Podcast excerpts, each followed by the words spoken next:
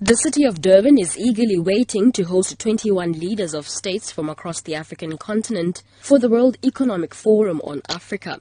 The three day gathering consists of breakfast sessions and workshops that will provide a platform for entrepreneurs to share their experiences with international counterparts. The meeting is expected to contribute significantly to the province's economy. However, a local trader, Mandombi Ngobo, who has been selling her goods on Durban's beachfront for the last 10 years, has a different view.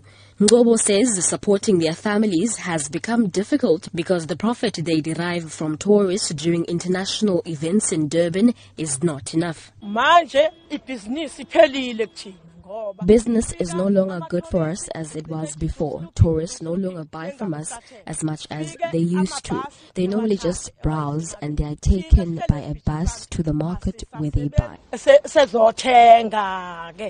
Meanwhile, KwaZulu-Natal MEC for Economic Development, Sihle Zikalala, believes the meeting will contribute significantly to the province's economy. Financial year, we will have at least 450 million which is direct from business event, which will be the impact, total impact of 1 billion. And that is very key in growing the GDP of the province and creation of jobs.